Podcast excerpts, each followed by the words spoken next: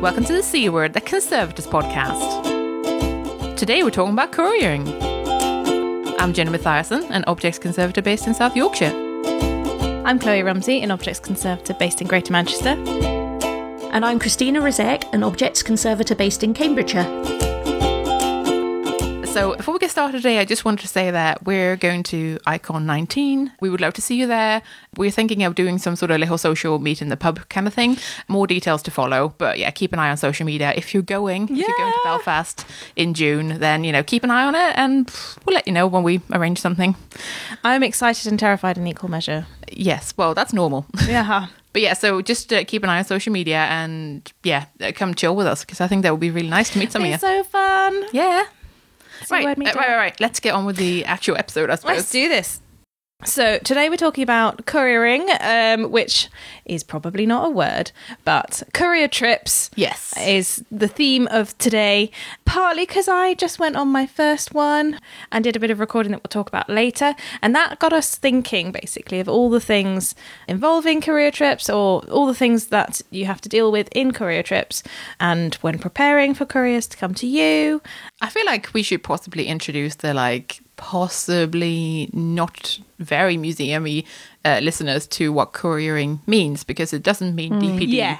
Or yodel. Uh, what does it mean, Kloe? Do I need to get a proper di- definition because I haven't got one? No, I was thinking you could just loosely tell people about what. Okay, so yeah, if you don't know, it's basically um, when you send an object, one of your accessioned objects on loan to um, a different museum, be that in the same country or overseas, and then you go along with it to make sure that it's installed correctly or that it's shipped correctly, depending on what kind of courier trip you're doing. And there's loads of different variations and there's loads of different ways that it can be funded. So we're going to talk a bit about those sorts of things today. so it's basically escorting an object. Yeah, it's basically escorting an object. Yeah. But you're not like putting it in your handbag Yeah. necessarily. Yeah. Not really. And also, although sometimes um, people do do hand carries. actually, yeah, I want to talk about done. those. You have excellent because I wanted to ask about those and because I have very little understanding of how they work. Essentially, a, a posh handbag. um, just to be clear, courier trips also involve escorting the object back home again at Yes. the end of the exhibition, and that's Yes, usually yes. the easier part because you don't have all of the stress of trying to get it safely installed. You've just got to get it packed up again. Yes, absolutely. Though I have to add in that we will hear about my uh, my little trip later on. When it comes back, we may or may not have left the EU with no deal at all. so my, my registrar has been doing all of the research and all of the contingency building for that situation. I mean, it did go to the House of European History, so I feel like if they need kind of to poetic. hol- isn't it? Yeah. if they need to hold it for us because we can't get there and they can't get here, then uh, I think that they are the people that will understand. Yeah. Uh, but yeah, that's that's one of the situations I can see being a bit complicated. I uh, yeah, Yeah. I can see that Yeah. being a tricky one. Yeah. Oh. right. So it sounds like you guys both have experience of this. I've certainly been on the receiving end of couriers, but like I've, Yeah. I've never gone out with an object ever. But I suppose bearing in mind that previously I've had mostly project based employment so it hasn't really been a thing that's been required Yeah. of me because normally there's been someone you know a permanent employee that you can entrust with this Yeah. and where I work now, we don't do couriering. Essentially, someone does deliver the object, but they don't hang around for install normally and that sort of thing. Or people come and pick up their own object. Or, yeah, it, uh, there are a variety of possibilities of how loans are exchanged, but none of them are really couriering as we're talking about today. So I have no experience of actually going with objects. I have not escorted objects. Well, that's we're we're talking also about how we can deal with couriers when they are incoming. Um, So we'll we'll go through that later. How about you, Christina? You've mentioned your exciting hand carry thing, which I imagine you in dark sunglasses and a suit. Uh, no, I've I've done a few courier trips. I've only done one overseas trip, which was to the US. So Ooh. that was quite lengthy, just because of the sort of time to fly to the west coast and recover, get over jet lag, all of that kind of oh, stuff. God. and I've done a few UK ones. And in fact, most recently, I've been doing them in September and December last year. So it is kind of fresh in my mind Yeah. as well. Oh, good. One of the things I've written down is actually talking about who gets to go because in the museums I've worked in, quite often it's not a conservator oh, who really? goes on the courier trips. Mm-hmm. And it's not uncommon for a curator to go instead and sometimes for a technician to go. And that's partly because I've worked in quite large museums, or at least in museums that have quite a high volume of outward loans, mm-hmm. and there simply aren't enough conservators, and there certainly isn't enough conservator time for a conservator to be able to do all of these trips. Mm-hmm. And quite often the curators want to go anyway, especially if they're going somewhere really nice, like Italy in the spring, or not uncommon for the curators to pull rank and Yeah. insist that Yeah, they've got That's some really important research business that needs to be done over there, and they get those kind of really plum trips. I've done a surprising amount of trips to small local authority museums in the West Midlands and that kind of thing. So that's uh, Slightly, I see. Slightly that- more I, I obviously ones. don't don't rank, don't quite have as much prestige as the curators do. I, I wondered if you had any thoughts about that, whether you feel it's something that is better done by a conservator, or actually, you know, if the conservators have enough input into the packing and the documentation and that kind of thing, then actually it doesn't matter if the objects are escorted and installed and condition checked by someone else. I think it depends. Okay, so I think the training is key. So I think it's all about how much training and insight you can give that person who does go. Because I completely understand that, you know, we can't always be a conservator. There might not even be a conservator, but mm-hmm. hopefully you would hope that one's done the condition checks and that sort of stuff. But ultimately, that's not the reality we always live in. So, yeah, no, I think mm. anyone can go, but with appropriate training. Training of this is something I'm really interested in, and I would love to hear from people who do do the training, who deliver training for this sort of thing. But yeah, I think anyone can go. It's just about kind of what you like. It's more about the thinking about the right things. I think. Yeah, and I think I my thoughts on it are if you've got a conservator there, as in in your museum that the to prepare the object and the condition report and everything, and really key if there's a if there's a conservator at the institution, the loaning institution, then all of the kind mm. of worst case scenario thinking and like object care that might need to be done can be done by that conservator. And i've certainly worked for installs at various places that have you know i've been told by the exhibitions manager that oh well this this institution this lending institution was uh, really picky about light levels and they came in and they were really worried about you know what we were going to do and everything and then felt you know quite nervous like oh this person's going to come in and they're going to be really like picky about everything we're doing. And then the person who's turned up has been either curator or a collections assistant and their their attitude is basically well i'm not conservative you do what you like kind of thing. Um, so i think that, that there is a bit of like you know everyone's working together to make sure that the object's safe but you know, if, if you do have a conservator at the institution, then a lot of the bases are covered. But then I would say that if you're if you're going with your object, if you're going to install your object, is still your responsibility to say like I'm worried about this or whatever. Because if a conservator's going, they have the insight into the object, the knowledge of the object if they've worked on it or if they've inspected it closely to know the warning signs that might not not necessarily be obvious to someone. You know, if you're a single conservator on or in an exhibition that's installing hundreds of objects, you're not going to have the time to really look at something closely and go, well, that bit looks worried, or um, that that bit looks particularly fragile, or this might do whatever, this might behave in whatever unexpected way. So probably a mix, but you know, Yeah, I mean, obviously, some exhibitions will be a lot more complex than others, and um, we'll hear about this, in fact, in your report from Brussels, Kloe. That Yeah. you know where mounts are involved, then that adds another layer of complexity because it may well be a mount that you've not actually tried on the object until you actually get there and actually try installing the object, and that's quite Yeah. different from having something quite straightforward, say a sculpture that can just be plonked onto a shelf in the case yeah and left. exactly yeah so i can i think i can i'm trying not to be sort of negative hard line about it but my basic opinion is that it should be a conservator even if there is another conservator there because then eh, you know they can have the discussion and make sure the object's safe as long as that's possible but of course we're all responsible for um like we're all responsible for making sure that our objects can be loaned and can be seen by different audiences around the world and we've just got to make that possible i mean I, I quite like that we kind of have different opinions about this because that's good. That's the whole point, isn't it? Um, Yeah. Yeah, no, that's really good.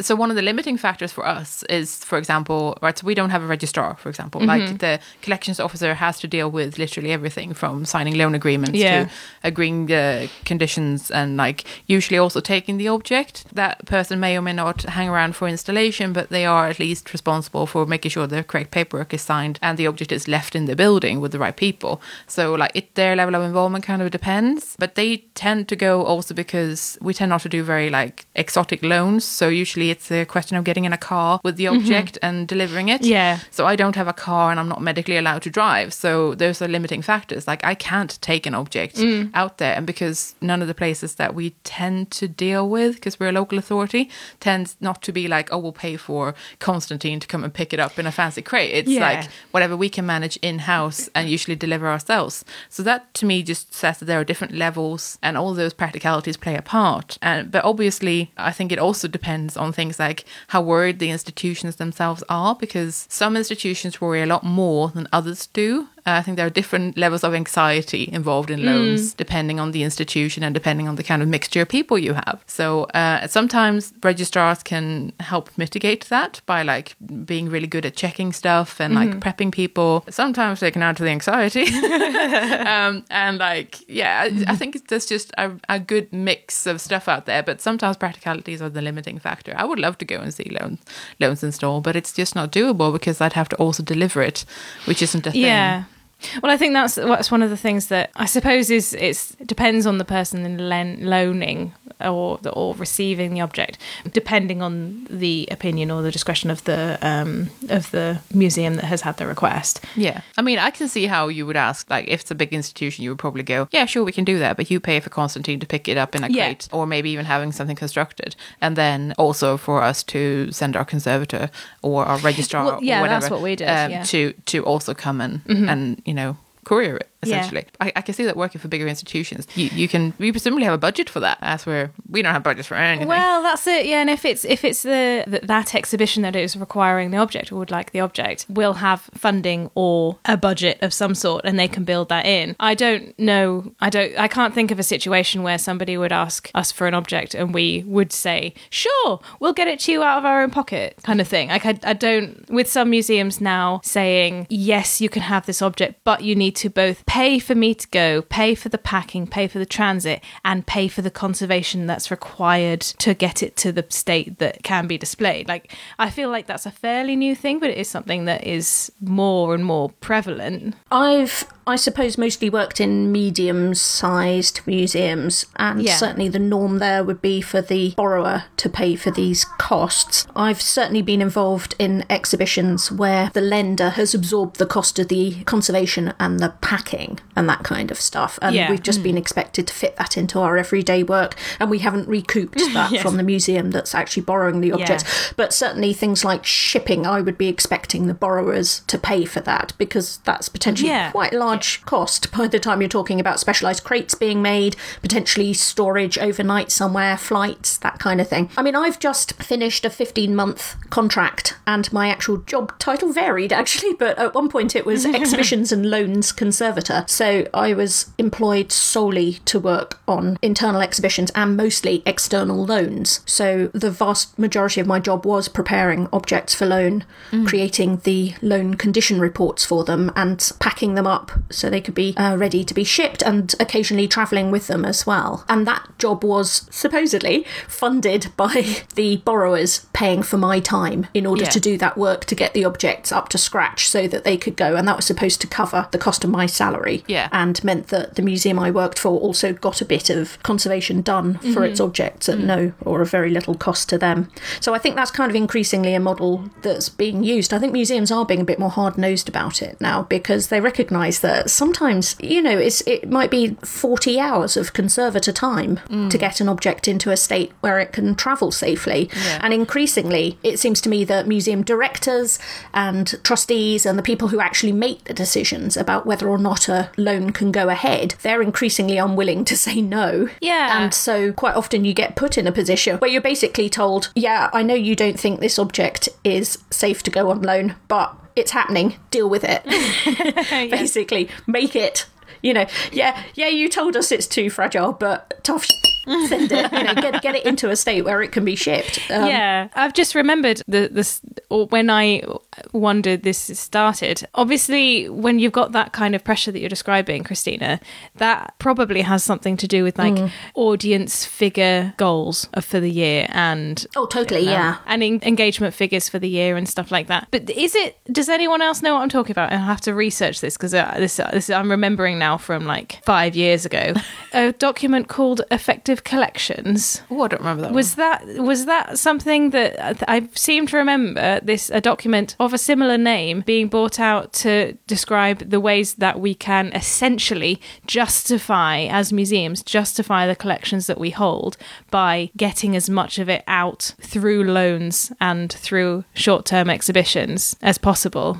I mean, there there is certainly, I think, because the museum I was most recently working for had large ethnographic collections in particular. Yeah. There's often also political pressure on you to lend objects, particularly when they're going to museums where they'll be more accessible by the source communities Yes. and things like that, or where it's a particularly contentious or mm-hmm. significant object Yeah. and it's felt that actually, if you're going to be keeping this in your museum, there's also an onus on you to be making it more accessible to people by being willing to lend it out. Um, certainly, Yeah. in one of my previous museums in particular, we had a few real kind of star objects that were associated with um, some very famous people and their work. And we were always being asked to lend them out, particularly around anniversaries, centenaries, that kind of thing.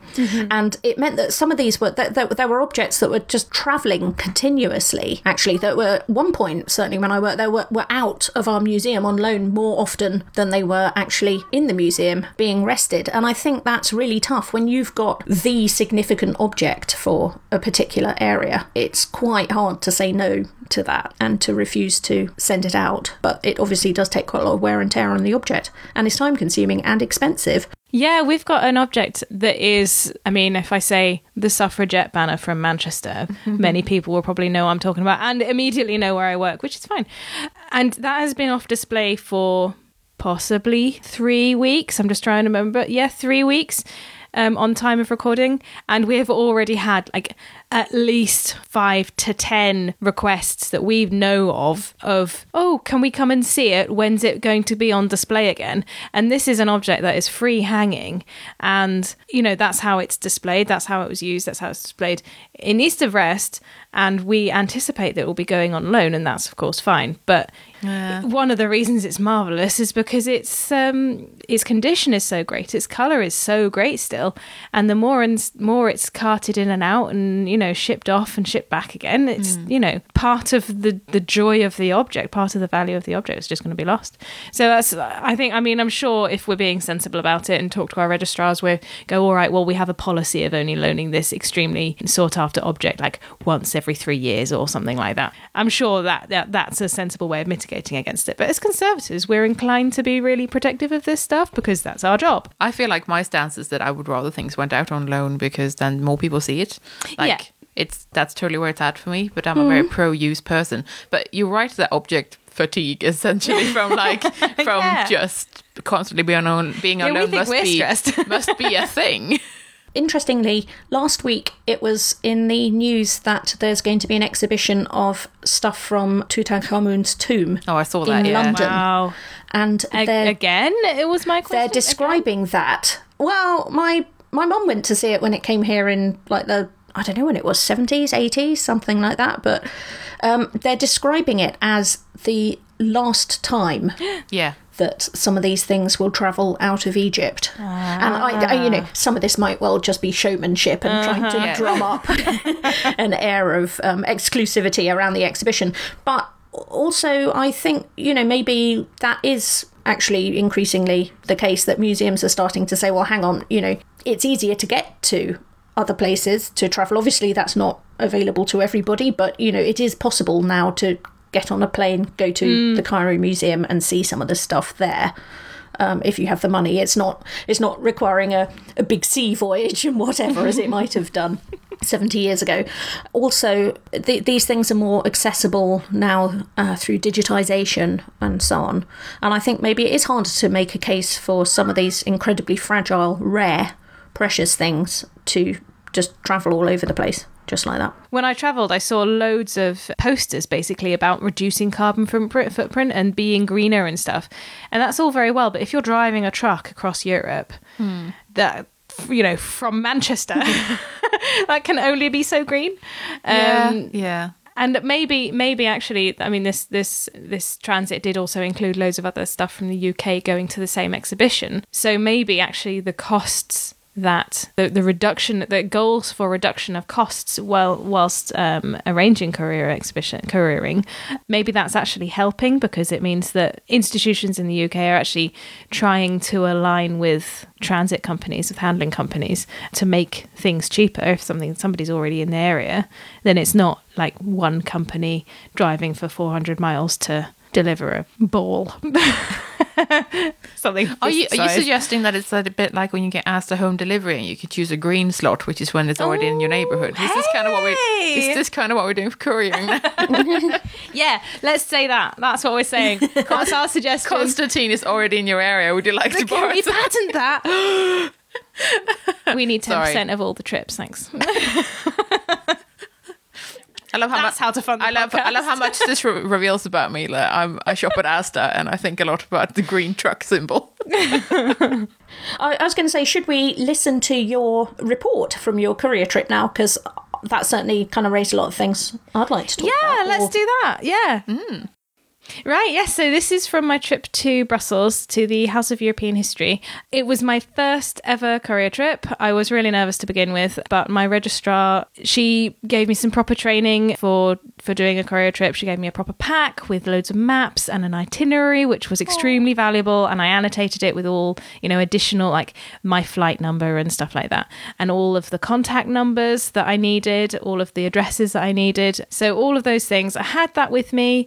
I was feeling super glamorous and uh, with my pack in its green folder. I thought it was going to be the best time ever, but I was really, really nervous. So I thought I'd record some of the thoughts I had in almost real time, though I didn't. I didn't think it was professional to be recording like, "And we're opening the case right now. Can you hear the drill?" Yeah. Good point. right so yes here is um my slightly silly courier trip to brussels enjoy.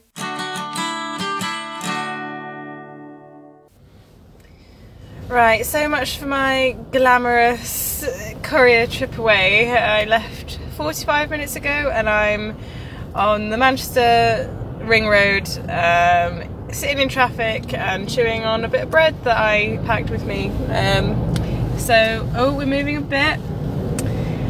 I will be there on time because I planned for this, but feels super glamorous.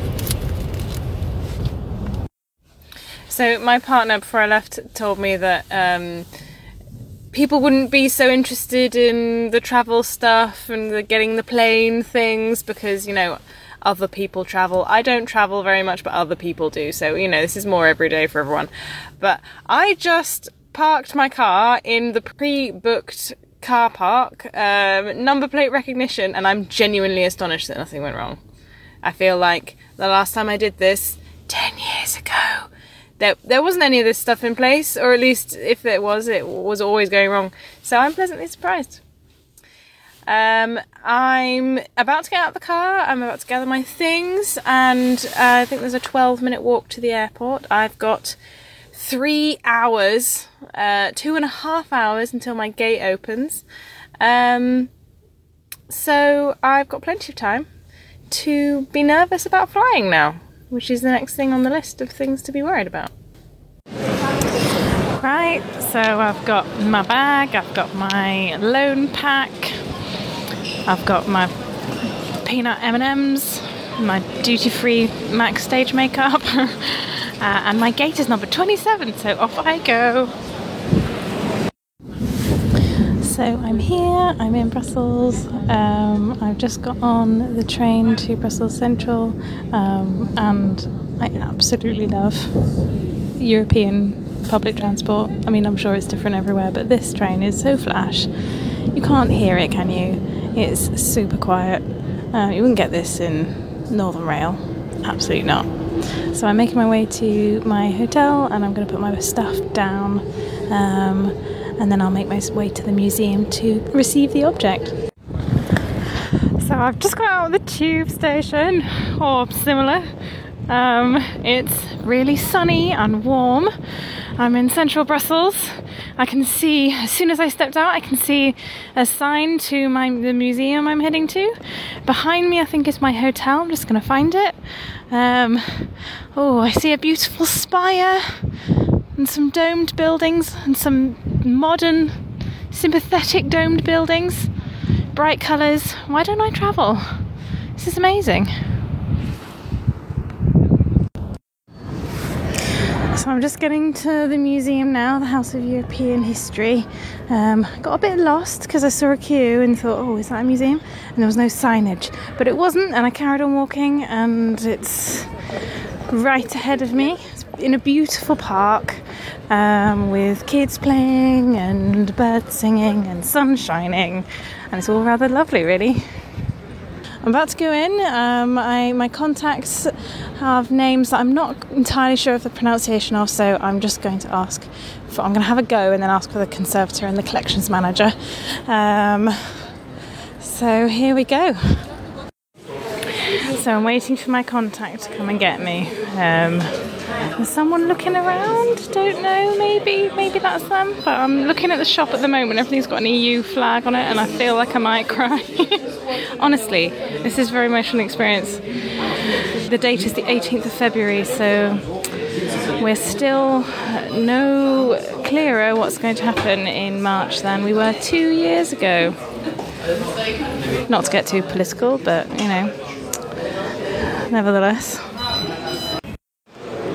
So I'm waiting for Momart to turn up, and they're due between three and five, and it's seven minutes past three now. So my contact's going to call me, um, which means I get to walk around the museum and see the exhibits.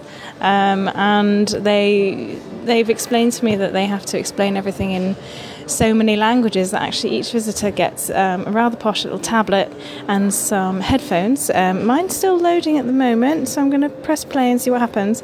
But um, so far, so rather beautiful. Um, I've just seen the front entrance of the Restless Youth exhibition, which is the object, which is where the object is going to be um, exhibited. I'm couriering.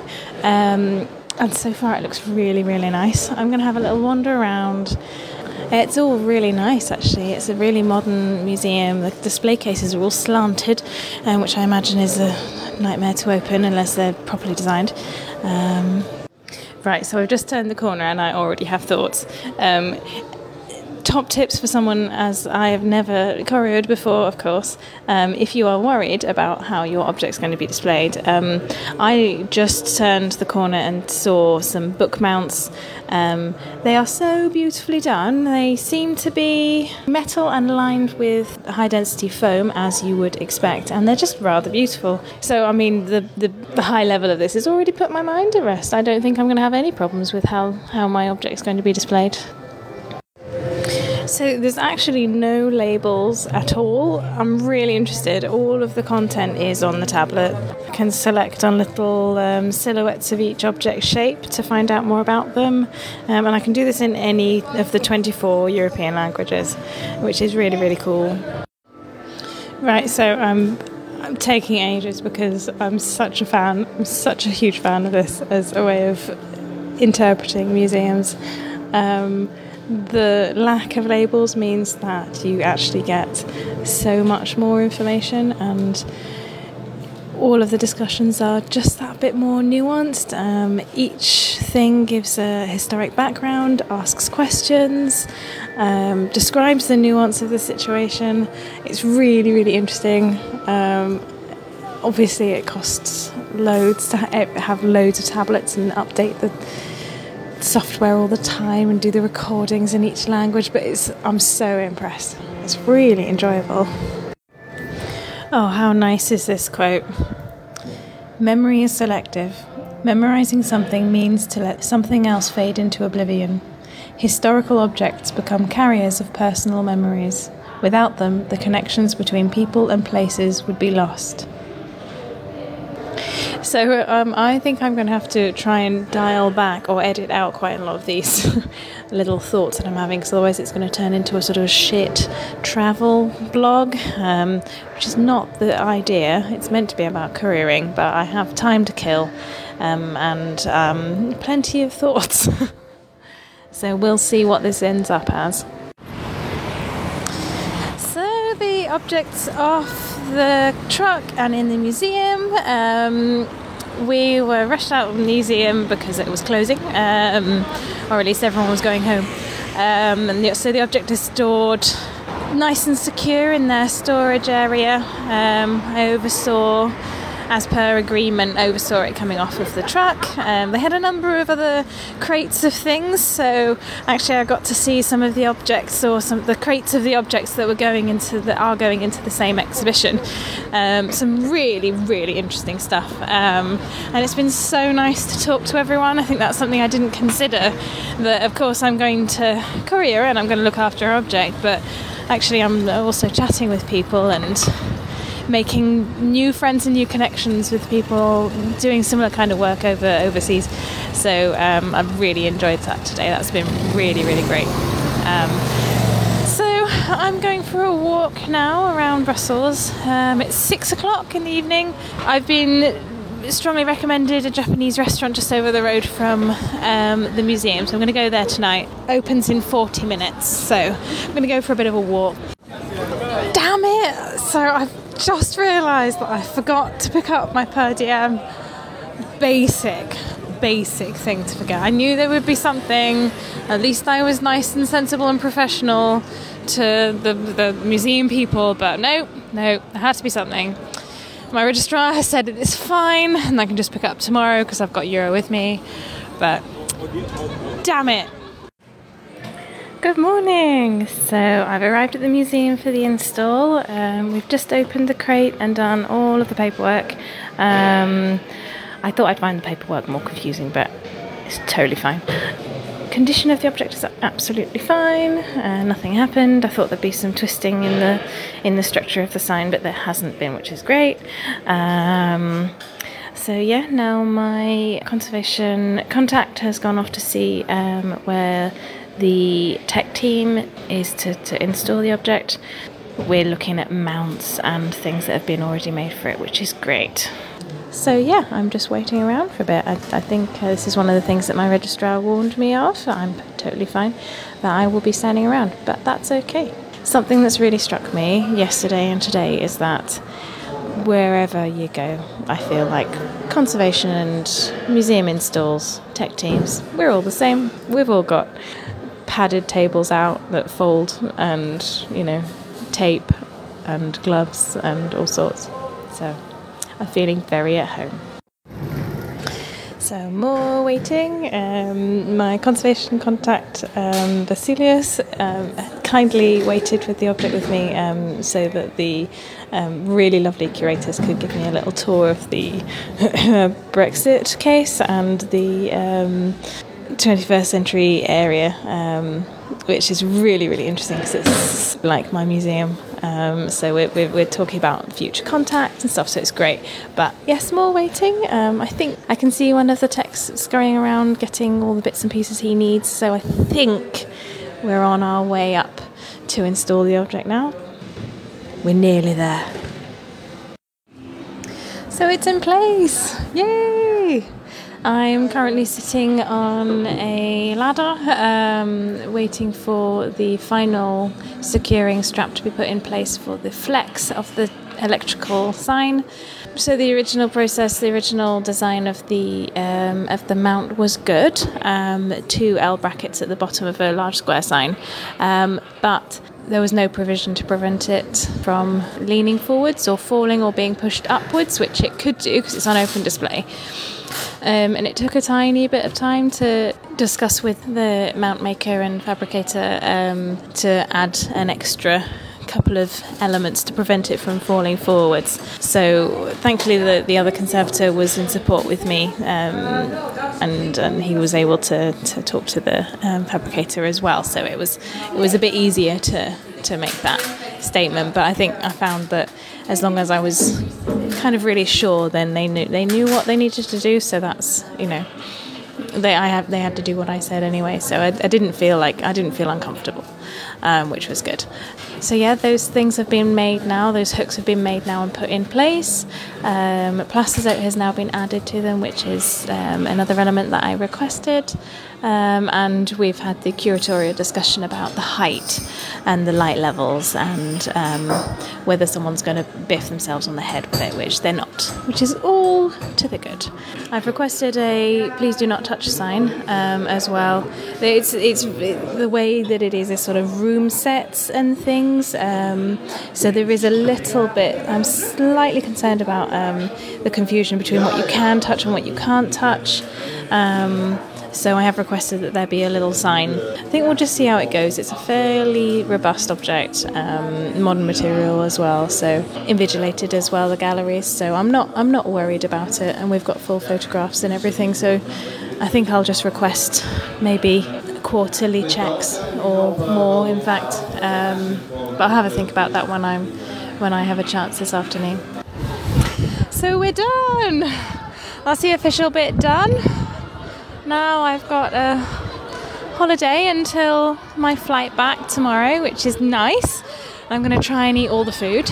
Um, they're really nice. There, I think everyone's on the same page with loans. It seems couriering, I should say, that everyone just wants people to have a good time and take care of their objects. So really nice. I felt so welcome, very helped, very part of a worldwide community. Really lovely. And I just walked past a girl eating a fresh waffle, so um, I need to get on with that. So I was able to pick up my per diem this morning as well, um, which is really good. And the, the, the collections manager was very apologetic for not for not doing it yesterday, as though it was her fault for not remembering, and not just my fault for not remembering. So I think we both felt guilty, which is nice. so yeah, that was all fine, and I signed for it, and I read the thing, and then I got one copy, and they got the other copy. So that means that they can, uh, the transport com- agency can claim back the per diem from the museum, along with all the other costs, because that's how we've arranged it through through that. And we went with Momart, and it seems to have gone really well. Everyone's been very nice, very professional, and it's all gone very smoothly. So yeah, first experience of a courier trip. I'm not home yet, but first experience of a courier trip has been overwhelmingly positive. Yes. So I'm going to go and drink beer and eat chips. I'd like to give a shout out to Vasilis. Um, he helped me a lot during the install, um, and we checked over the condition of the object together um, as my conservation contact. Um, he's a fan of the show, so yay! I was very pleased to pleased to discover that, um, and it made the world feel very small, and um, the podcast seem very famous, which is always an unusual thing. Um, even though I know we have fans and I know we have listeners, it's always weird to actually encounter them. Um, but we we shared a number of conservation sideways glances at each other when we neither of us were happy with the security of the object on install, and it's really great to work alongside another conservator because we always think along the same lines and on the same page. So, hi, Vasilis, it was lovely to work with you. So I'm in Brussels still for my last day. My plane is at um, nine, so I'm going to make my way to the airport at six because I'm a crazy person. So I've got the whole of today. It's now ten o'clock, um, and I said to myself, you know what? I'm going to have a day off museums. I was working in a museum this week. I always go to museums. I'll go shopping or something. I'll go to the like fashion district or whatever. Uh, and then I looked at the map and I thought, oh, there's a beer museum. Oh, there's a museum of democracy for a change. Oh, there's a musical instruments museum. So basically, um, I I'm going to all of the museums, and um, I can't help it. So the trip is nearly over. I'm sitting at Brussels Airport lounge now, or similar to, surrounded by capitalism and food. Um, I got here three hours early because I thought it would take longer to get here.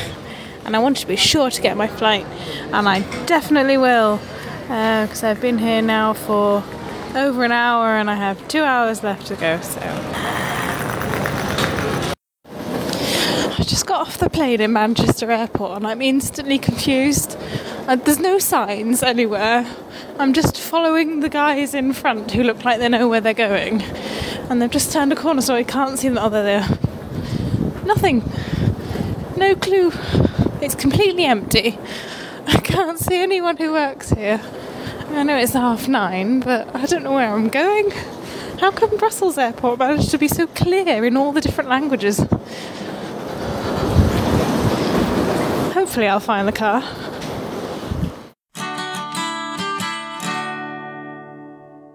There we go. It was a long old couple of days. Oh, no, that sounds that sounds What did well you glam think? from my point of view. oh, I love that. Was that nice? What did you think, Christina? I, it totally covered all the issues. I, I've written down a few things. Uh, one, I've written duty free makeup. uh, yeah, I was really impressed that you managed to get some stage makeup while you were there. I wanted to know whether you found your car. I'm assuming you did. I did, yeah. I did uh, not uh, walk home. You you kind of left us hanging at the end. I did. It's just, I mean, I think Manchester Airport's just a bit sparse on the old signage. Uh, which museums did you go to in Brussels? I only went to two actually because I found that there was a fashion and lace museum. Um, so I kind of sacked off all of the other possibilities. Like, yes, I'm going to that. Um, I went to the Museum of Democracy, um, which was really, really good. I didn't record any thoughts in it because I thought, how many people actually want to hear my vacuous thoughts about things? Uh, and the Fashion and Lace Museum. Oh my God, gorgeous. Absolutely beautiful.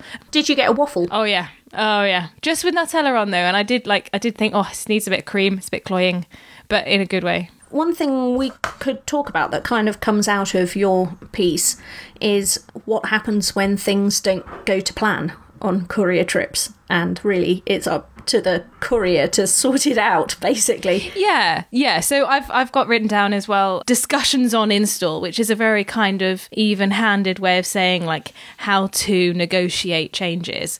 I've also got written down disagreements and finding everything is wrong, which wasn't where I was at uh, with it. Um, I wasn't. I didn't, you know, turn up and find that the exhibition hadn't been built yet, and that you know that everything they said was going to happen wasn't. That wasn't the case at all. Yeah. So it was it was fine, and even the language barrier was was okay. I mean, to be honest, it was partly because most people spoke English. I think it was the reason we had to have a bit more discussion. Maybe was the museum doesn't have a tech team on staff, so they they contract in their exhi- exhibition technicians, mm. which is you know perfectly fine and brilliant but i wondered whether you know some of the relationship building that you get when you have a team on staff supports disagreements or supports you know um, they just know to, to trust people's opinions or they, they just know to go all right well this person always asks for this kind of thing so i'll just do it. It was really it went really easily though after saying he did insist on trying his idea first and you know as long i was happy with the with the security of the object on the very short term um, though i was kind of you know it was I felt that it was perching, so I was like, I'm not leaving this ladder. I've got my hand on this. And so I suppose, you know, in a way I could have said, no, you're going to do this instead. But, you know, you, who who needs that as long as it's not going to, as long as it's not in danger then. And working with the with the um, conservator Vasilis is, was really, really good because it was, you know, it was another voice saying, um, this is not how we want to do things or this is not, uh, this is not up to conservation scratch. So I mean, that's that's really good because so my experience with this sort of thing has been at exhibition installations where I've been hired in as the exhibition conservator because the venue doesn't have one, uh, which is really exciting work, and I love doing that stuff. And that means that I'll then be there, and I will be with the, whoever's couriering the object and kind of negotiating how things are going in the display case and that sort of thing. And that's when it's really fun to have another conservator come because you do a lot of problem solving Yeah. together, which is really fun. Like if it's a really fragile object, oh, how can we give that more stability? Yeah. And then you get the technician in, and they're like, "Oh my god, let's solve this problem." Yeah, yeah. And it's really, really fun. Uh, that's like actually like the best bit about big exhibition installations when there's all these amazing objects coming in and there are all these people who are there to care for them and then we as the team on site get to problem solve Mm-hmm. um, but then we are all contracted in but we just want everyone to have a good experience because we are Yeah. contracted in Yeah. we, we can't about you know like we want people to be able to hire us again so both the technicians and the hired conservators they just go all in and really want people to have a good experience of what's happening Yeah, absolutely. And I would say I would say that, that my experience was overwhelmingly positive. Um, and even when when the, the, the technician was saying, No, it'll be fine, honestly, trust me, it'll be fine and I just didn't agree, you know, it was still a case of, you know, he says, Of course I'll do that. I, I made a request of can we have something to hold the top of it? And he you know, the response was, Well of course, we'll try this first, but of course I'll go and do that. And then it was a it was a matter of, you know, ten minutes I've come back with this solution and it works perfectly well. I don't know what I would do in a situation if you were. I mean, I imagine this has happened, and many people may have the, have had this experience. Ooh, where you uh, is this something I'm bre- I'm coming to that you're you're standing in an exhibition and somebody Yeah. is just saying, well. No, you've got to have it like this, and you're like, no, I'm not. Uh, You know, what? At what point do you just say, well, I'm getting on the plane again with my object? Bye. At what point do you do that? So, Christina, what's your experience with this? I suppose, I mean, I was interested that you said in your report that you felt everybody was working together towards a common Yes. end. And yes, we are, but then the minute things start going wrong or there are disputes, then actually that's when everybody starts remembering that they're. In fact, there to represent their particular institution Right. and that their interests are not 100% aligned with your interests necessarily. Right. And I can think of a couple of instances actually where I've slightly been at the sharp end there. Oh, no. One of I think it was my first solo courier trip. So I was maybe five years after graduating. Didn't have huge amounts of experience at that point, and I was allowed to go and do a UK trip. So it was a load of large ceramics. Um, I'm being deliberately vague here, but maybe 12 of them, I guess. Right. Quite large, each, one about 40, 50 centimetres. Yeah, I'm, this is important later on. And Okay. they were being lent to a local authority museum, small to medium sized, somewhere in the UK. Not a lot of collection staff, definitely no conservator. Right. And it was the kind of place that doesn't have a lot of money, so the cases are not really that great, not very secure, uh, not very stable. So fine, off I trotted with my 12 boxes of ceramics, and I was picked up by a van. The museum had just, the museum curator had just hired a van and driven down to where I was, picked up me and the objects, we'd got them in the back. We drove up to the museum, and the uh, plan was for me to see them safely installed and then to come back on the train. And we got there, and the cases were awful, really Oh, no. insecure, really unstable. The exhibition was on the first floor, and so it was a very, very large gallery in something, I think it was an old town hall or something like that. right. A very large gallery with wooden floors. and because it was on floors, the eh? first floor, they were suspended floors. yeah. and so if you walked on certain parts of the floor, then the cases wobbled Oh my god. And these pots were just kind of teetering. And there was a point where I just thought, what do I do? I'm going home on the train. I can't take 12 tubs of enormous ceramics home with me on the train. And anyway, even if I did, what would I do with them? Take them to my house? You know, I mean, this is a nightmare. What can I do? And in the end, we did what we could with wedging. I, I wedged lots of tiny bits of Plastizote underneath the bits of the foot that weren't stable to try and stabilise these things as much as possible. I talked to the curator who said, Oh, yes, we often have school groups. Yes, they often run up and down and so on. so we got as many members of staff as we could who were in the building that day, and we all jumped up and down Yeah, on the floors to sim- try and simulate like a hundred school children running around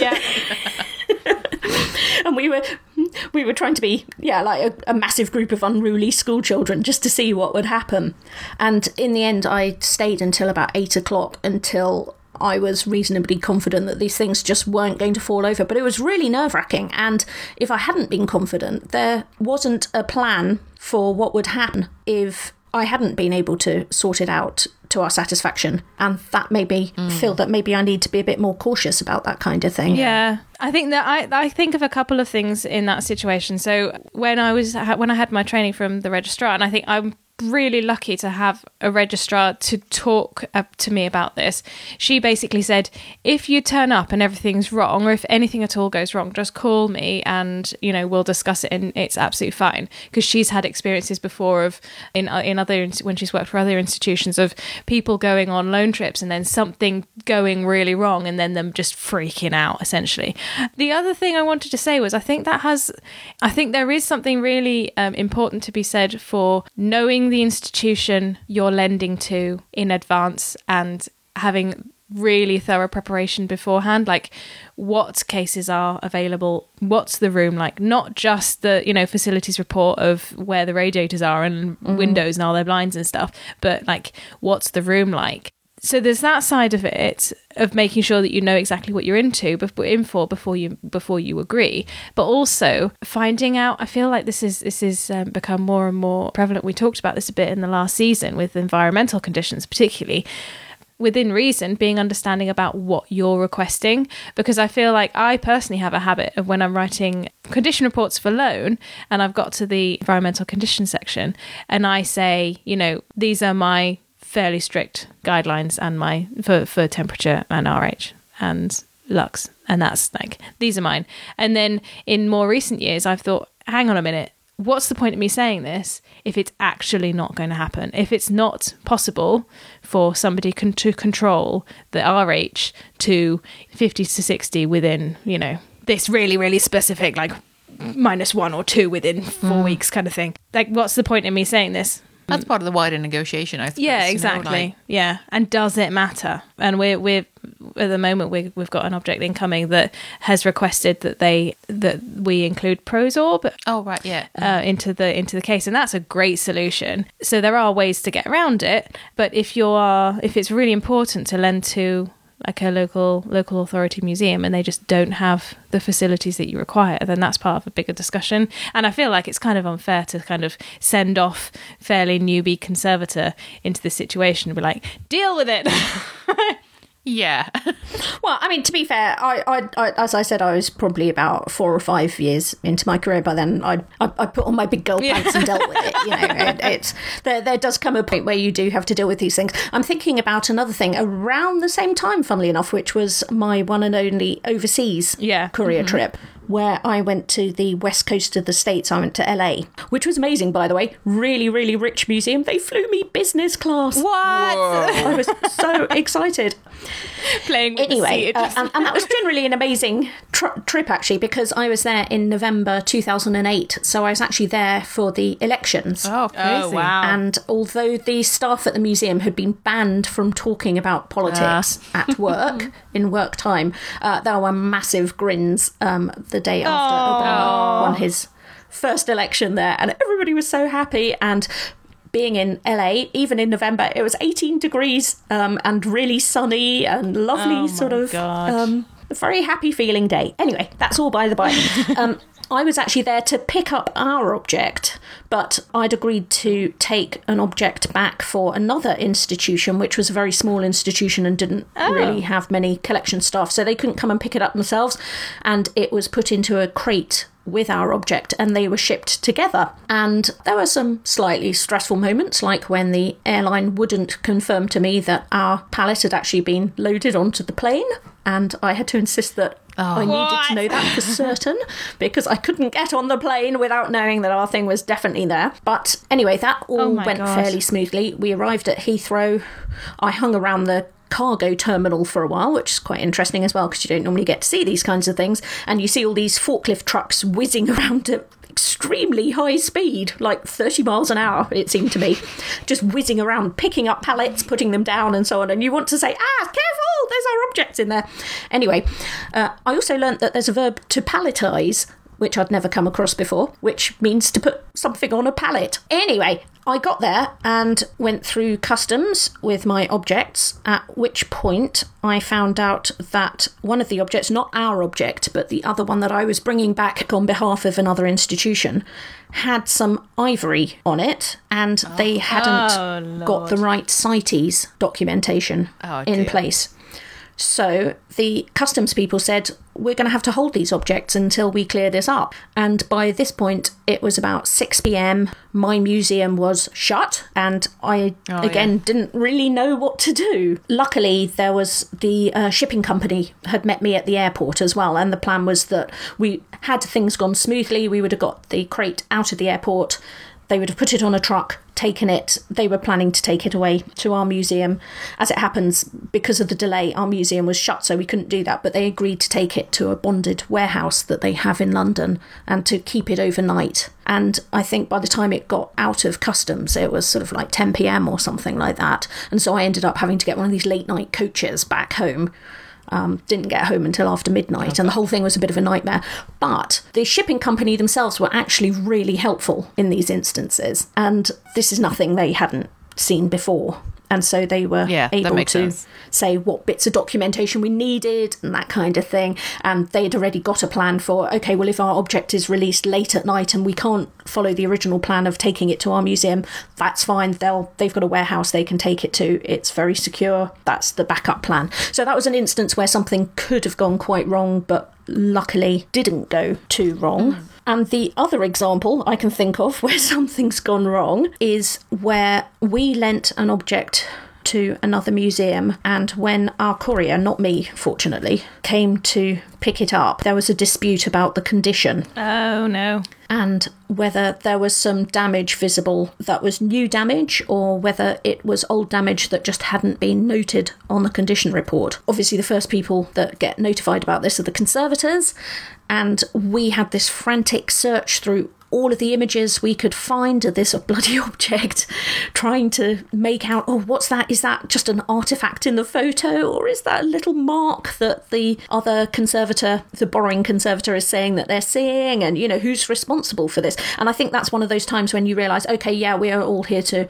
make this exhibition happen together, but actually we're not necessarily on the same side. And when it comes to a dispute like this, everybody wants to be absolutely certain who's responsible for that to make sure that they don't get the blame for damage that actually was pre existing, for example. I feel like that's something I've certainly come across where, you know, something's been taken off display and the couriering party checking the report might see something in a different mm. light.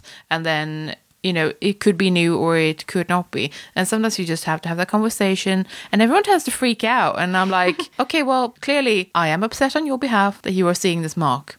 I am. But at the same time can we move on with our lives? Let's put it on the condition report. Let's talk about it later. Let's now pack it up and mm. calm down. Everyone have a cup of tea. But I'm a very chill person like that. I'm like, I'm, you know, unless it's actually fallen apart into two halves in my hands, I am not freaked out. Like, I'm not freaked out by seeing like, oh, is that is that a scratch? We have ha- oh my god, oh my god. Like, that's that's not my reaction to anything ever, pretty much. So I, I'm quite chill, but I was going to say, yeah, I mean, we have had a. I've seen instances where one of our objects has fallen off a mount, for example. I mean that's bad. And yeah. I think everyone can agree that that's bad. and then also then there's that kind of awkward thing about who's allowed to deal with it because it's Yeah. not unusual for there to be an agreement that once a case is shut nobody is allowed to open the case under any circumstances without a representative from the institutions whose objects are in that case actually being there if that makes sense and so um, Yeah. if, if it's your object that's fallen off then you need to get agreement from all of the other museums whose objects are also in that case that they're okay for you to open that case even and just go and check your object's okay um, so it's uh, there's there's all these sorts of issues to do with who's allowed to handle an object who's allowed to do this and that and so on so If you think about it, you can kind of think of so many different things that will go wrong. I think that has the, the responsibility is on both mm. parties to, to, as you say, Jenny, just be chill about it and say, okay, well, I'm taking my object back. I think the scratch wasn't here, or I see a crack that wasn't there before. Let's take full photography and make sure everyone knows that this is this is a possibility that that has happened, and carry on with it because there is still a deadline. There is, st- you know, you can't forever stand there. You know, you can't stand there all afternoon arguing about whether or not something is present. When when basically what you need to do is look at your photographs and zoom in on a computer. And that, to be honest, that's that's my attitude with with condition reports. Is like you can write what you like, but as long as you've got high res photographs of all the sides, then you know you're going to be able to tell whether something was there or not. And of course, I've had situations where there's mm, not always no, Oh, I know. And I, I was about to say, I've, there's always situations where, like, of course, great, this exact tiny spot is not visible on the photographs. Um, and I feel like that's just sod's law, isn't it? But then, you know, we're all Particularly human. with very large objects. yeah, exactly. Yeah. Um, but we're all human. Yeah. We can only no i get that i think. I, I think that one of the issues is that exhibitions are very high pressure situations and there is a huge amount of pressure to make sure that the exhibition goes ahead particularly if it's a large exhibition with a large number of lenders then you you feel under pressure not to be that person who's ruining it for everybody else Oh, but I Um, don't think it's and about, i think don't it is it's about ruining quite it hard sometimes to stand your ground where you feel like you're under pressure to accept something that you don't necessarily feel comfortable with. Yeah. That's all I'm saying. I mean, yes, it's our job as conservators to make sure that our objects are okay, but sometimes you are forced to accept things that are less than ideal but are not strictly speaking dangerous. I think Yeah. like you were saying Kloe where you might have a mount where yeah, it's not your ideal mount but it will probably do. The object's not in immediate danger, but you know, ideally you would have a couple of extra restraints just to Yeah. be absolutely certain. And you're not always in a position to be able to ensure that. No, and I would say that I feel I was surprised at how hmm. unbothered I was to say that's not good enough. I felt like in my in my sort of anxiety head while I was preparing for this, I thought, "Oh, I'm going to feel really awkward or pressured to say that something's fine if it's not fine." But no, actually, you kind of you kind of put on a different hat, really, don't you, and say, "Well, no, because the, the the potential of having a thought that you don't voice and something going wrong because you didn't voice it is just it's not worth it. If the solution, I mean, I would say caveat, if the solution is actually mm. really easy. if it's like I need you to go away and order another load of mounts and it's going to take three weeks and the exhibition is in two days, then you're, I mean, there are other problems there, but then there are also other solutions. So, so we've talked about the types of transits that you can do because you've had loads of different experiences, um, Christina, and we've all kind of been on the receiving end of loans with couriers um, as So, well. so is this stuff like you can take a flight or you can Yeah, you could take a flight. I mean, my my registrar described it to me really, really nicely.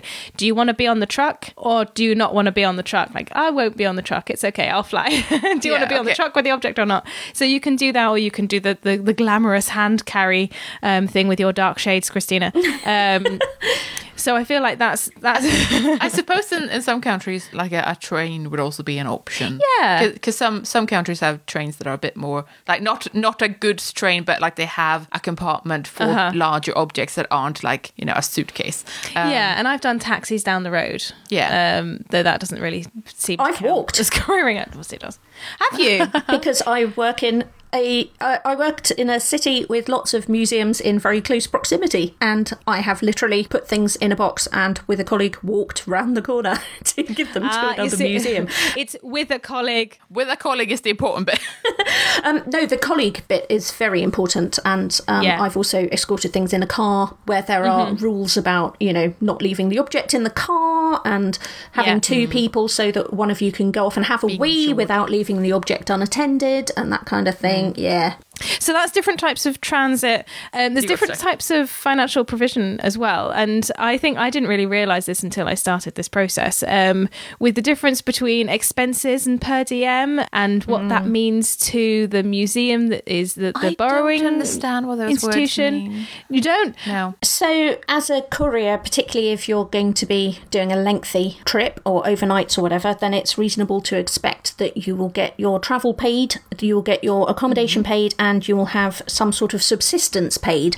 But some people ask you to keep receipts for what you've actually spent on these things and to submit them back to the borrowing mm-hmm. institution, and they'll just fill in an expenses form and pay back your actual expenses like that. Yeah. Other places, especially large museums, will give you what's called a per diem, which literally means per day, which is a fixed allowance which you get for every day that you are involved in the courier trip. So if oh, you're there for five days, then you'll get five days worth of per diem. It might be £40 a day, something like that.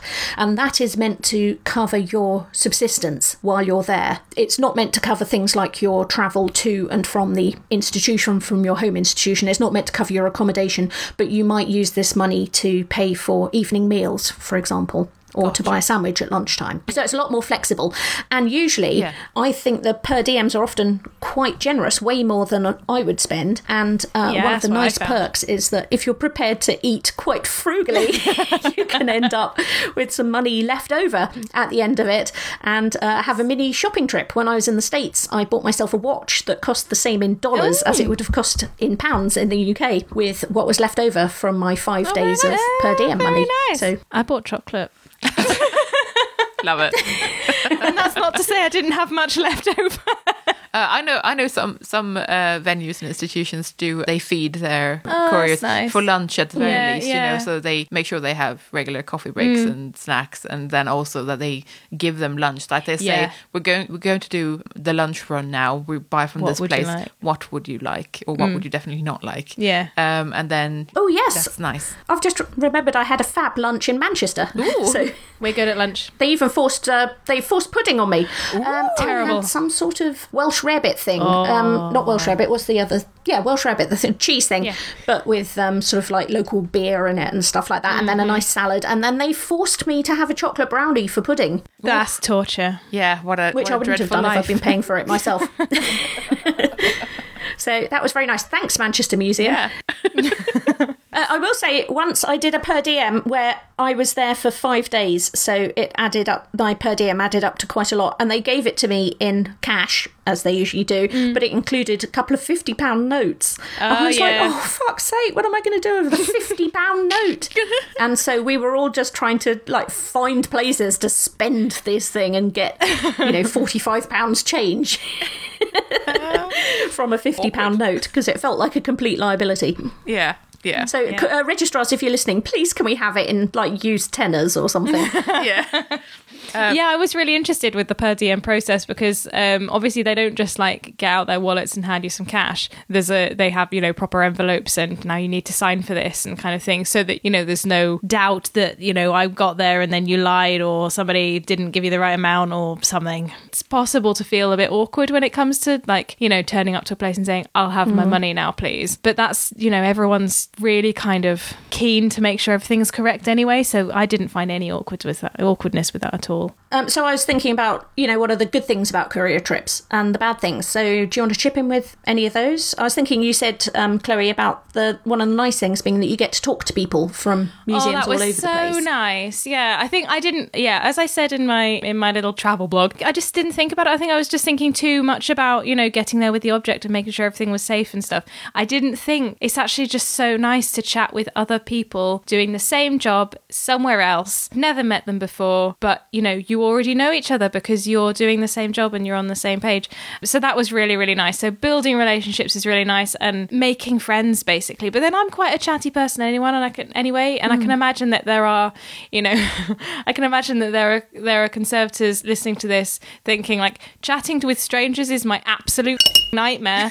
um I don't want to do it ever. What do you mean I've got to do it for work?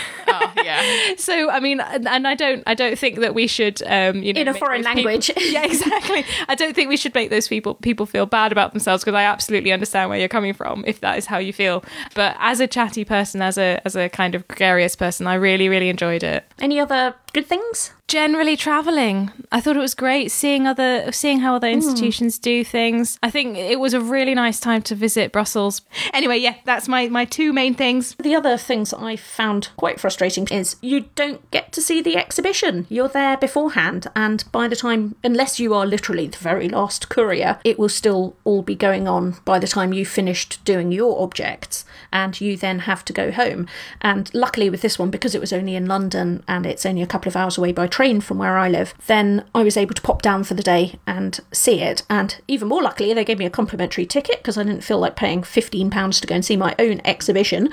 But that can be one of the quite frustrating things is that you don't always get to see these things in their final finished form, uh, which I think is a shame. Yeah, I hadn't thought of it like that. Actually, I suppose I not? well, I hadn't really thought about it until you said that, and now I thought, oh, oh I guess it would have been really nice. I was, I did follow them on uh, Instagram, and I did see like the opening night and all the interviews with the, the curators that I met, and it was like, oh mm. yeah, that's really yeah. I wish I'd been there and and seen them, and it would have been really nice because you're quite invested, aren't you? Because you go to these mm. places and you talk to people about the work that they're mm. doing, and when you see the exhibition, it's all exciting, and then you just don't get to go.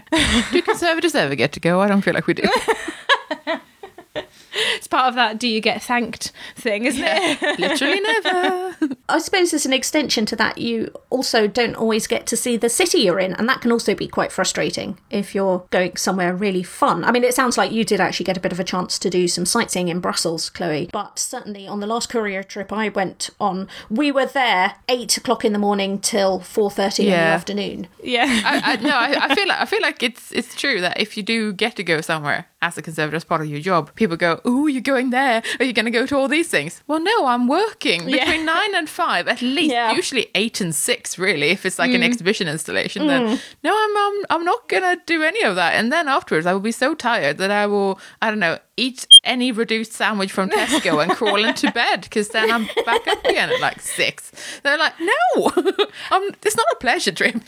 That is that's something to be said actually in pre-planning, isn't it? That if if you do have the option to communicate with the lender and say, right, all right, if you're booking your flights, it won't cost the insta the borrowing institution any more necessarily if you book a a plane one day or two days additional, as long as you pay or agree to pay your additional hotel, then I think I don't think it's that uncommon for for institutions um, to say, okay, well, will this person will pay for their own hotel so they can get to enjoy the city. And the thing with that is, well, I, we didn't do that with mine, but we did. My my registrar was really good in requesting a contingency day and just saying like this: if something goes wrong, then you're going to need an extra day. And I think though of course that's that's a luxury that can be afforded only by you know places that are well funded if you can do it that's really valuable because that just removes all the stress. Like maybe that's i hadn't thought about it but maybe that's one of the reasons why i just i wasn't really concerned when when i didn't like the mount because i thought well you know we'll try it. If it doesn't work i'll come back tomorrow. They can go and make something and and, and i'll come back tomorrow and we'll try again. Mm. So i do think that's one of the things if possible if you can build it in is really important. So we did ask people on Twitter to send us some of their experiences of couriering and, you know, what kind of stuff it was. So we had a couple of responses. Sue says, yeah, millions of pounds worth of 19th century paintings, including Monet's, uh, Turner's, etc., to name drop a few. In Japan, half the length of the country, exciting and daunting whole new culture and safeguarding paintings against earthquakes and tsunamis, with North Korea firing missiles. what 25 years of couriering social history collections of furniture throughout Wales could not prepare me, but the Japanese team was amazing. Uh, so that Wow. sounds that sounds like a roller coaster. Someone just writes in all caps, anxiety inducing. so I feel like I, we feel you. Helena says, accompanied a massive crate across the Atlantic. Wonderful team with sidearms. Retrieved crate from amidst tanks of lobsters and hauled us uh, both to a monitor truck to the museum. Many thanks to the professional Constantine crew. Contents of crates included pots and beads. Anushka says, only in Europe. Uh, only one negative experience on the return. We met the crate back in the UK and unpacked at the museum, only to find the crate had clearly been dropped in transit, causing damage to the object. Oh, shit. Many phone calls to resolve, and my stress levels were through the roof. Well, that sounds traumatic. Um, At least, though, it's obviously a mistake with transit. Like, it's not like, Yes, oh, the, true. the borrowing institution made some mistakes. It's like, that's very obvious whose fault it is. Yes, that's And while it's not great to, you know, pin the blame, it's also really valuable to pin the blame. yes, then oh, insurance claims, I'm sure. yeah, exactly. Uh, Anna says currently en route to pick up a fossil for my thesis research. It's a little over 15 hours one way, so plenty of time for the excitement to build.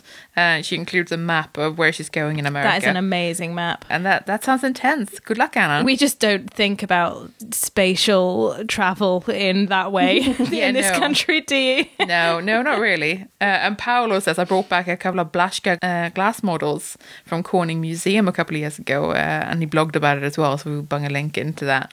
Sounded glamorous with international business class flights, private planes, and limos, but the reality was exhausting and stressful. So, Those those models fill me with dread. There's a photograph of it, and it just makes me feel.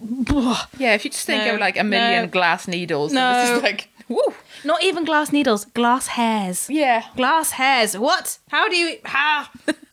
Ugh. So yeah, great stories. Keep sharing on Twitter. We would love to hear your traumatizing and or Yes, fun please. or fun experiences of couriering. Good talk, guys.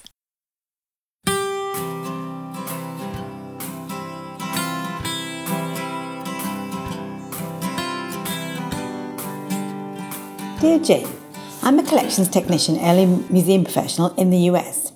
I love working with collections, but I find my interest being drawn more and more towards the books and paper parts of my collection.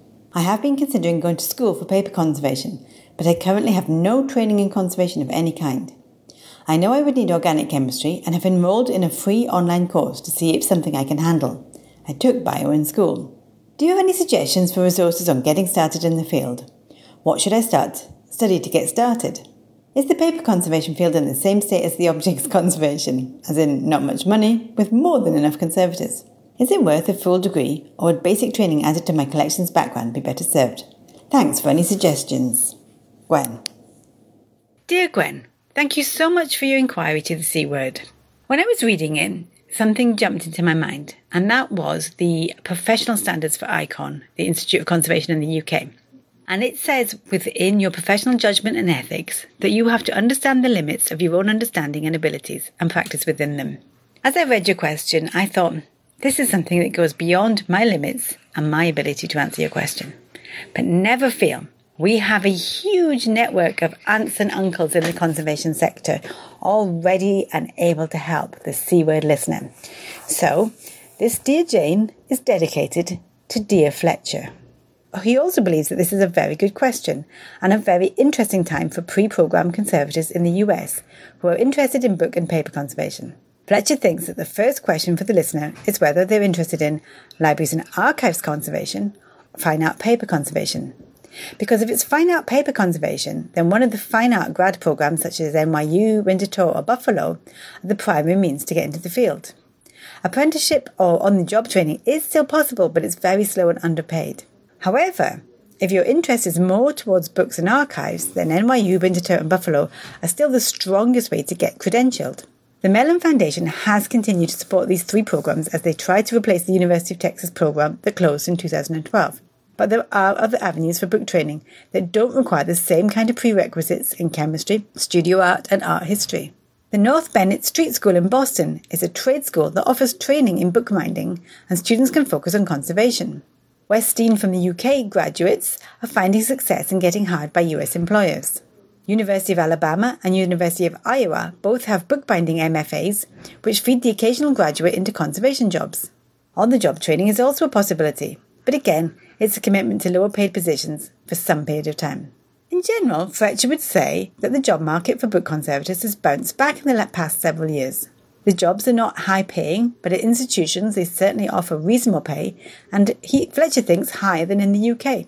There are jobs across the country, and so if you want to be a conservator, unless you're going into private practice, then you need to be open to work anywhere. So, where to get started? Find local or not so local classes on book binding. Many cities have a centre for the book that teaches classes, or local bookbinders. Also, getting some experience in a book conservation lab, whether as a volunteer or a paid position, will definitely help to build a resume, an application, and help you decide if this is a career to pursue. For classes, he cannot recommend local community colleges enough. They're a great, affordable way to knock out all of the prerequisite classes, whether organic chemistry, studio arts, or art history. So, Fletcher says there are certainly ways to go about developing a resume outside of a formal graduate program and secure a position in the field. But he thinks it will become increasingly difficult for you to do without formal training, as a risk there is a bit of a backlog of recent program trained conservators. So I think really that leaves you there, Gwen, with the advice that we can give you. There may be other ways, but we're really sort of focusing in on the training course as the main route into the sector. So I hope that that's been helpful, and I hope that um, you make the decision to go with that. Thanks very much to our international network of agony aunts and uncles. Over and out.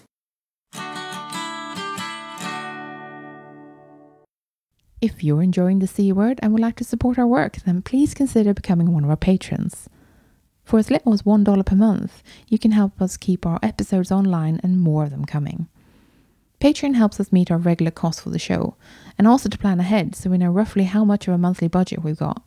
That's super helpful when you're trying to do something special like buy a better microphone or save up to go to a special event. Your support also helps keep us free of advertisement. In return, our supporters get access to our archive of extended episodes, which you can only access on our Patreon page. Yeah, for that $1 a month, you get a little extra audio enjoyment.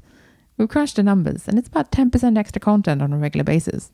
Well, that's not bad for less than a cup of coffee, eh? If supporting us sounds like something you'd like to do, then head over to patreon.com slash the C word and join our bunch of absolute champions. Patreon shout out! Welcome to our latest patrons, Stephanie and Robert. Thanks so much for joining us, guys.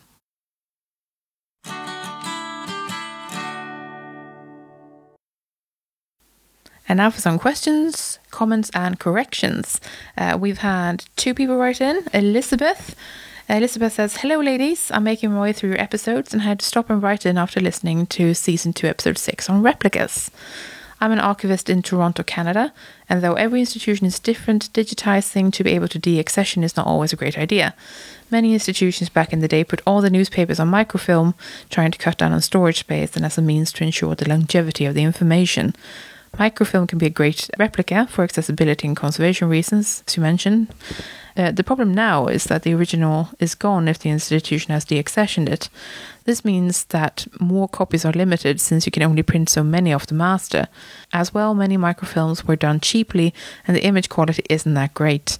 Now, institutions may want to digitize their collection to allow better access online, but the microfilm quality just won't cut it. In archives, copies are also a great thing in case of fire, flood, digital decay, for example. Digitization of archives is great, but not as a way of saving space. Just like microfilm, digital copies also have preservation issues, including digital decay, playback, and problems uh, regarding the server they are stored on. Right now, the only real agreement in the archival community where digitization is seen as the best way to preserve information is magnetic tapes, Betacam, VHS, etc. I think the estimated lifespan of the object is 60 years, maybe a bit longer in good RH and temperature. There was a big kerfuffle here in Canada when our national broadcaster started digitizing to cut back on space, and she posted links to a couple of interesting articles that we'll post links to in the show notes. I'm really enjoying your podcast. Oh, thanks. And look forward to catching up on the latest episodes. Always loved conservation and secretly would love to make it uh, make the career switch from archivist to paper conservator. Do it. Uh, I find your podcast really insightful, knowledgeable, easy to listen to, and many of the topics I find useful for archives as well. Oh, thanks very much. Um, Thanks. yeah, so just just to be clear, it's not like we were saying that digitizing anything was actually a solution uh, as conservation goes. I think digitization is a great extra thing to be doing, but I don't think it's a good idea to then get rid of the original. because though you've got the hard copy, we know that hard copies will last hundreds of years, whereas the digital future is completely unknown. Yeah, so I mean, ideally do both digitize and keep the original. I, I think that's the way to go, really, because I think we were saying that we saw a slight difference in like uh, paper ephemera versus well, not even ephemera, paper-based things, uh, versus like 3D objects, where a scan of an object would never replace the object.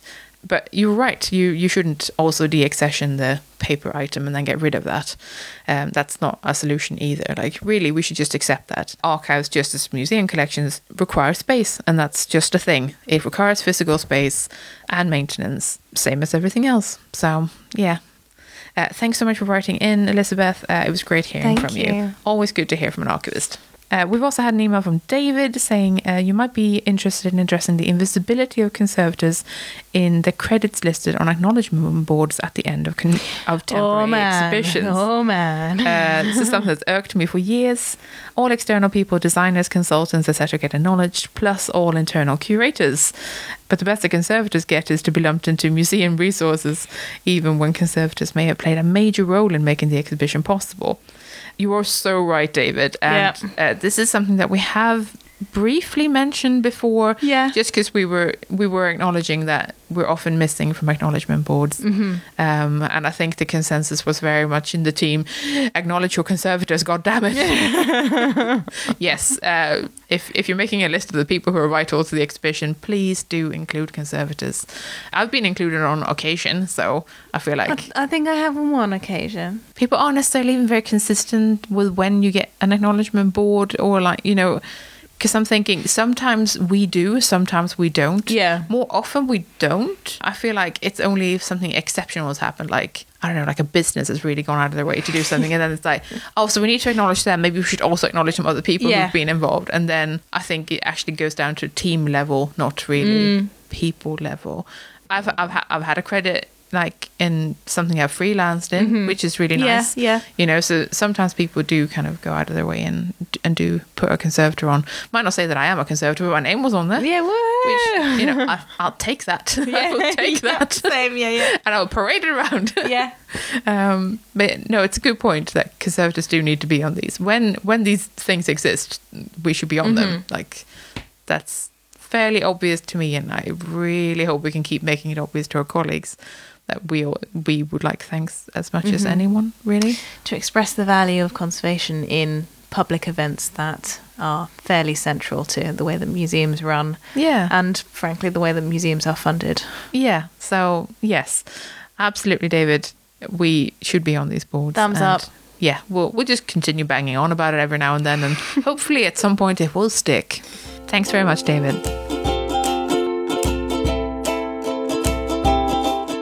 Thanks for listening. We're the C Word, and you've been listening to Kloe Rumsey, Christina Rozeik, and me, Jenny Mathiasson. Join us next time for an episode about contemporary art. In the meantime, check out our website at thecword.show, tweet us at the Word Podcast, or simply email us on thecwordpodcast at gmail.com. The intro and outro music is Spring by Didi Missick, used under Creative Commons Attribution License. Additional music and sound effects by Callum Robertson. This has been a Wooden Dice production.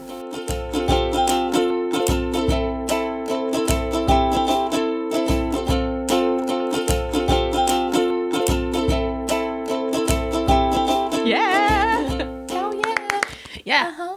Uh-huh. Do I press stop now? Yes.